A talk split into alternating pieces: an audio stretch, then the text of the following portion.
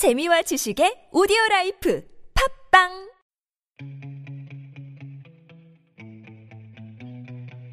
책 쓰기 코칭 프로그램 꿈꾸는 만년필 79회차를 시작합니다. 안녕하세요. 신혜정입니다. 네, 안녕하세요. 양정원입니다. 네, 코치님, 저희 매주에 네 번씩 나눠서 얘기를 하잖아요. 네, 그쵸. 지금 차수에는 두 번째 hot issue 코너예요. 네. 네, 어떤 이- 어떤 이야기를 해주실 건가요? 어, 어떻게 보면 좀 진실을 바라보자. 그 이면에 있는 내용들인데, 많은 분들이 좀, 그, 당하는 내용 중에, 그 보이스피싱이 있습니다. 어, 예, 많이 당하죠.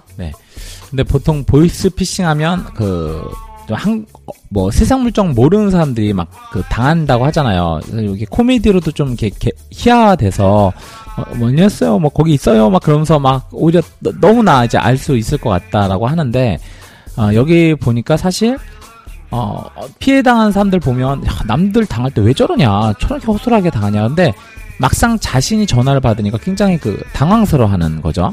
음. 근데 이 보이스피싱이 사실은 이제 어떻게 보면, 우리가 진실 아까 직면하는 점에서 굉장히 그 아주 그 기획된 스크립트거든요. 아, 기획력이 높은 스크립트란 말이에요. 당하는 사람이 있다는 건 뭐예요? 속인 사람이 그만큼 더 한 수 높게 전달을 하는 거니까 한번 좀 우리가 이 내용들을 좀 한번 보아볼 필요가 있어서 네. 한번 보겠습니다. 음. 젊은 저는 진짜 보이스피싱은 저희 부모님 세대일 네. 거라고 생각을 했어요. 네네. 그러니까 좀 60대가 넘고 50대 후반에서 60대 근데 30대가 더 당한다는 게 어때서 그런 걸까요? 그렇죠. 제일 많이 당하는 게 30대, 그 다음이 20대, 그 다음이 오. 60대예요. 그럼 역으로 얘기하면 이제 40대가 그만큼 이제 안 당하는 거지. 네. 그러네요. 40대가 어 네. 비율로 보면 12.7%로 제일 낮았, 낮습니다. 네. 예, 오. 그리고 30대가 거의 19.5% 20% 가까이 돼요. 네, 굉장히 놀랍죠. 그러니까 40대 정도가 제일 그 사회하고 연결돼 있고 속아받고 뭐 단물 쓴물 세상에 좀 바라보면서 잘안 속는 그리고 어깨 아까 말한 20, 30대가 오히려 더 많다라는 걸 볼 수 있죠. 네. 어, 왜 그럴까요? 20, 30대가 이게 그 피해가 늘어난 이후로 어. 이제 수법의 진화를 이제 음. 꼽는데 과거에는 이제 당신 계좌가 범죄에 이용됐다라고 음. 말해서 그쳤다면 요즘에는요 검찰 등 수사기관의 가짜 음. 홈페이지까지 만들어서 주민번호를 입력해서 마치 수사 중인 것처럼 공문서가 나오게 해요. 음. 물론 이제 공문서도 위조를 한 음. 거지만 그래서 뭐 대- 개인의 대출 상담 정보 같은 거 미리 입수해서 뭐 상호 저축은행인데 어 지난번엔 대출이 안 됐는데 이번엔 뭐 내규가 바뀌어서 대출이 가능해졌다. 네. 그러니까 요즘 보면 뭐 대출 가능합니다. 뭐 음. 합니다. 문자 오는 거 있잖아요. 네. 네. 아, 참, 그, 어, 그러니까 생각할 여유를 안 주고. 음. 여기 보면, 어, 수법들이 몇 개가 있어요. 이제, 이제, 여러분들이 이제 글 쓰실 때 제가 특히 공부하시라는 게세 가지인데, 하나는 우리가 많이 안 당하는 경험들이, 네. 하나는 폭력이에요. 음. 그러니까 폭력에 대한 경험들을 직간접적으로 음. 전한, 그러니까 내가 맞으라, 맞으라는 게 음. 아니고, 음, 어, 우리가 폭력에 대한 묘사를 하는데 내가 그런 음. 자료 조사가 안 돼 있으면 굉장히 붕 뜨는 느낌이 든단 말이야. 폭력. 두 번째가 성에 대한 거. 어. 섹스에 대한 거 우리가 많이 금기시하고 일부러 비드치는 건데 사실 아- 굉장히 본능적인 거거든요. 그리고 아까 말한 이런 사기, 음. 어떤 어, 폭력하고 연관이 돼 있죠. 어떤 우리 내면에 있는 어떤 어두운 면들을 조금 더 가까이 보실 줄 아는 게 좋다라는 차원에서 제가 좀 갖고 왔습니다. 맨 처음에 이게 수법이 몇 개가 있는데 세 가지가 있어요. 전통 수법, 유행 수법, 신종 수법. 네, 있는데 네. 어, 전통 수법권에 이제 환급금 빙자하는 거죠. 음. 그래서 뭐 국세청이나 이제 뭐 국민연금공단에서 세금 너무 많이 내셔서 어, 보험료 환급해주겠다 해서 현금 인출기로 유도해갖고 계좌 이체를 유도하는 방법이 있고 음. 그리고 실제 저도 전화 받은 케이스인데 납치 협박 빙자 전화 있어요. 그러니까 오. 자녀를 납치해서 몸값을 요구하는 그러니까 납치하진 않았는데 막 옆에 아이들 막 목소리 시끄럽게 해놓고 막 내가 지금 이렇게 하고 있어 막 음, 막 이렇게 하는데 네. 막 몰라요. 그러니까 막 전화 받은 엄마들 부모들이 굉장히 그 어, 굉장히 음. 저 하는 게 있죠. 그때 어떻게 하셨어요? 어 일단 그 전화가 왔을 때제 아내가 받았었는데 음. 네. 그 전화를 하자마자 이 아내 바로 전화 끊어고 음. 바로 학교에 전화했죠. 네. 있는 거 확인하고. 어. 네. 그러니까 그냥 생각 없이 어 어떻게 어떻게 막 이렇게 하다가 음. 이제 뭐한10그 사람들이 원하는 건 한 5분 10분 안에 빠- 음. 빠르게 이체만 하면 되는 거거든요. 네. 그런 게 있고. 근데 학교에 있을 시간에도 그렇게 하는군요. 예, 예, 예, 예. 어. 그리고 예를 들어 그게 또 약간 음. 하면 학교가 끝나고 학원으로 이동하는 그 사이에 음. 어, 또 하는 경우가 있어요. 네. 네. 여러 가지죠. 네. 그리고 합의금 등록금 요구하는 케이스도 있고 뭐 예를 들어서 뭐뭐 딸이 뭐 아들이 만 뭐 스무 살 좀 넘었으면 교통사고 지금 나갖고 합의금이 급하게 필요하다고 하는데 돈이 없다 그런다 빨리 여기로 보내달라 이런 식으로 어.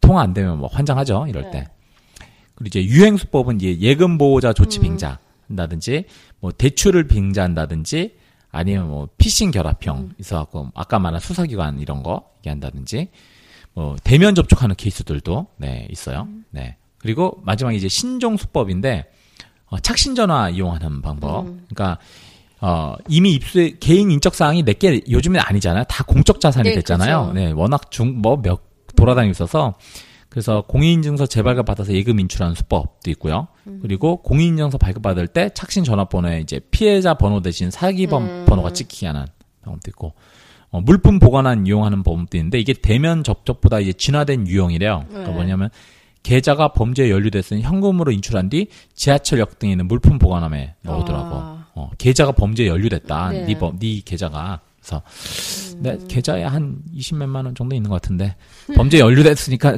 물품 보관 넣어들어서 넣어둘 게 어딨냐 이씨. 이러면 그럼 되고. 일반 사기 수법 같은 경우에 이제 납품업자로 가장해서 쌍합세 물품을 납품할 때니까 이제 계약금을 보내달라고 하거나 뭐 부동산 매물 보고 전화했으면서 이제 부동산 감정 비용을 먼저 보내달라고 해갖고 그래서 이게 그 일반 사기하고 보이스피싱하고 섞여갖고 그 이제 확산될 우려가 있다고 이런 얘기를 합니다. 저 전에 다니던 회사의 대표님의 주민등록이 도용이 돼서 네. 보험금에서 대출받은 사건이 있었어요. 결과가 제가 퇴직하기 얼마 전이라서 결과가 어떻게 되는지 몰랐는데 네. 그런 경우도 있더라고요. 그 은행에서 계좌도 만들고. 네. 정말 이해는 가는데, 아, 근데 사실 피해 당한 사람들이 더 약자잖아요. 그쵸? 어, 없는 돈, 이게 삥 뜯기고, 사실은, 어, 이런 보이스피싱 하는 그 좋은 머리들로, 어, 왜 더 사회를 좀 더 올바르게 하는데 만들지 않나. 네. 음, 네. 참, 그러네요. 어, 다음엔 또 어떤 내용이 있나요? 다음에는 그 추정 60분에서 나왔었던 내용인데 이게 그 사회 시스템을 좀 바라보는 의미가 있어요. 뭐냐면 아 뭐냐면 그 경제발전 사회 그 노사정 위원회가 2014년 임금 그 보고서를 냈는데 거기를 보면요. 어, 저임금 노동자, 그러니까 즉 전일제 노동장 중 중위임금 3분의 2 미만이 어, 임금 미만의 임금을 받는 노동자가 전체 25.1%. 그러니까 다시 한 번 말하면 네. 4, 4명 중 1명이 완전히 그 밑바닥 노동 어, 임금을 받는 거예요. 네. 굉장히 많은 수치죠. 우리가 말하는 정규 보험처럼 5%, 뭐 1%에서 3%, 뭐 3%에서 5%가 아니고 25%가 저임금을 받는단 말이에요. 네. 그런데 여기 보면요. 어, 저임금이 이 비정규직의 문제는 아니라는 거예요. 음. 어, 왜냐하면 외국 같은 경우에는 비정규직자들이 굉장히 임금이 높아요, 사실은. 왜냐하면 네. 정규직처럼 안정된 직장이 아니기 때문에. 음. 자, 여기 이게 나오면 연매출 2천억 회사의 그 정규직인 어, 김모 씨 얘기가 나오는데 이 사람 10년 차인데 기본급 150만 원인 거예요, 아직도. 그래서 어, 여기 보면 중소기업 노동자들 상황 굉장히 심각한데 네. 여기 보면 그러면 기본급을 올리면 되는 거 아니냐. 음. 어, 회사에서 기본급을 올려라. 라고 하는데 사실 이게 큰 실천력이 없는 거예요. 왜냐면 기본급을 올려도 상여을, 상여금을 줄여버리면 결국 똔똔이 되는 어. 거거든요. 음. 그래서, 어, 회사, 그럼 회사가 문제가 있네. 그럼 회사를 탓하는 게 사실 또 어려운 거예요. 왜 더 구조적인 문제를 보면 음. 회사는 대기업이 단가를 후려치기를 사실 바라기 때문에 더 낮은 단가에 똑같은 품질로 당연히 이제 그쪽을 물량을 쓰니까 어, 회사가 이 단가를 맞추려면 사실은 임금을 올려준다는 게 이제 고정 비용 중에 가장 큰 포션을 차지하기 때문에 올려줄 수 없는 상황이 되는 거죠. 그러니까 결국 우리가 이 내용들을 본다는 거는 어, 하 대기업에서 하청을 주고 그 하청에서 재하청을 주고 그렇게 되면서 수익 악화가 되면서 저임금 구조가 굳어지면서 결국엔 이 최저임금 인상만으로는 어, 근본적인 해결이 되지 않는 그러니까 산업 구조 자체의 지금 문제점을 우리가 갖고 있는 그런 케이스를 지금 바라보게 되는 거죠. 그 얼마 전에 했는 OECD 국가에서 1위 최저임금이라고 뒤에서 1위. 네. 어, 이, 건강하지 않은 사회, 이제 제가 좀 걱정되는 게 건강하지 않은 사회는 결국에는 중산층의 위기가 되거든요. 그러니까 제가 얘기, 뭐 중산층의 위기는 결국 이제 혁명이 일어나는 가장 좋은 조건이 되기는 해요. 그 단계가 너무 고통스러워서 그렇지. 그러니까 제가, 어, 지금의 기득권층들을 위해서라도 제가 해- 드리는 말씀이 있어요. 뭐냐면, 어, 허리가 건강해야지 그수들이 몰락하지 않고 열심히 일하는 사람이 더 많이 더 잘 될 수 있다라는 희망. 그러니까 계층 간 이동이 굉장히 자유롭지 않은 사회라면 권력자들이 잠깐 동안은 자신들의 권력을 유지시키는 대단히 좋을지 모르지만 사실 그것은 뭐요? 어차피 중산층들이 이름은요, 이젠 갈 때까지 가보자. 어차피 나한테 잃을 게 없으니까라는 관점으로 몰아간다는 게 결코 그 권력자들 입장에서도 좋은 그림이 안 나온다는 건데, 어, 그분들은 역사를 통해 배우지 않는다는 거니까 다시 역사는 반복될 것이다. 네. 어쨌든 지금 이것이 다, 어, 많은 사람들이 사실 그래요. 뭐, 저, 제 주변에 있던 많은 분들이, 어, 제가 그, 그 전 대통령, 이명박 대통령에 대해서 굉장히 높게 평가하는 게 하나가 있어요. 너 덕분에 민주주의의 소중함을 알게 됐다. 그런 얘기거든요. 그렇죠. 예.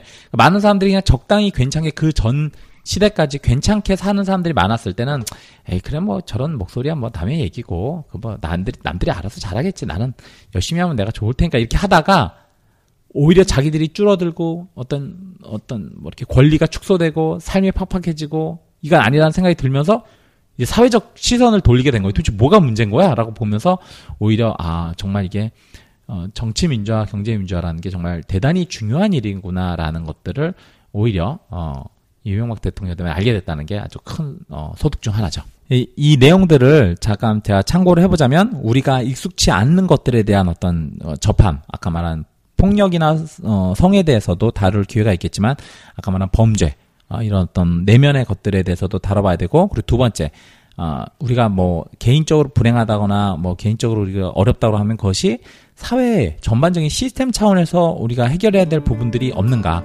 우리가 뿌리는 건드리지 않고 나무 나무 잎사귀만 치면서 마치 이 상황이 개선되길 바라지 않는가? 작가라면 그런 시선들을 갖고 어떤 이슈거리들을 바라봐야 될 어, 그런 책무가 있다라고 다시 한번 정리를 해드리겠습니다. 지금까지 책 쓰기 글쓰기 코칭 프로그램 꿈꾸는 만년필 신혜정이었습니다. 네, 양정훈이었습니다.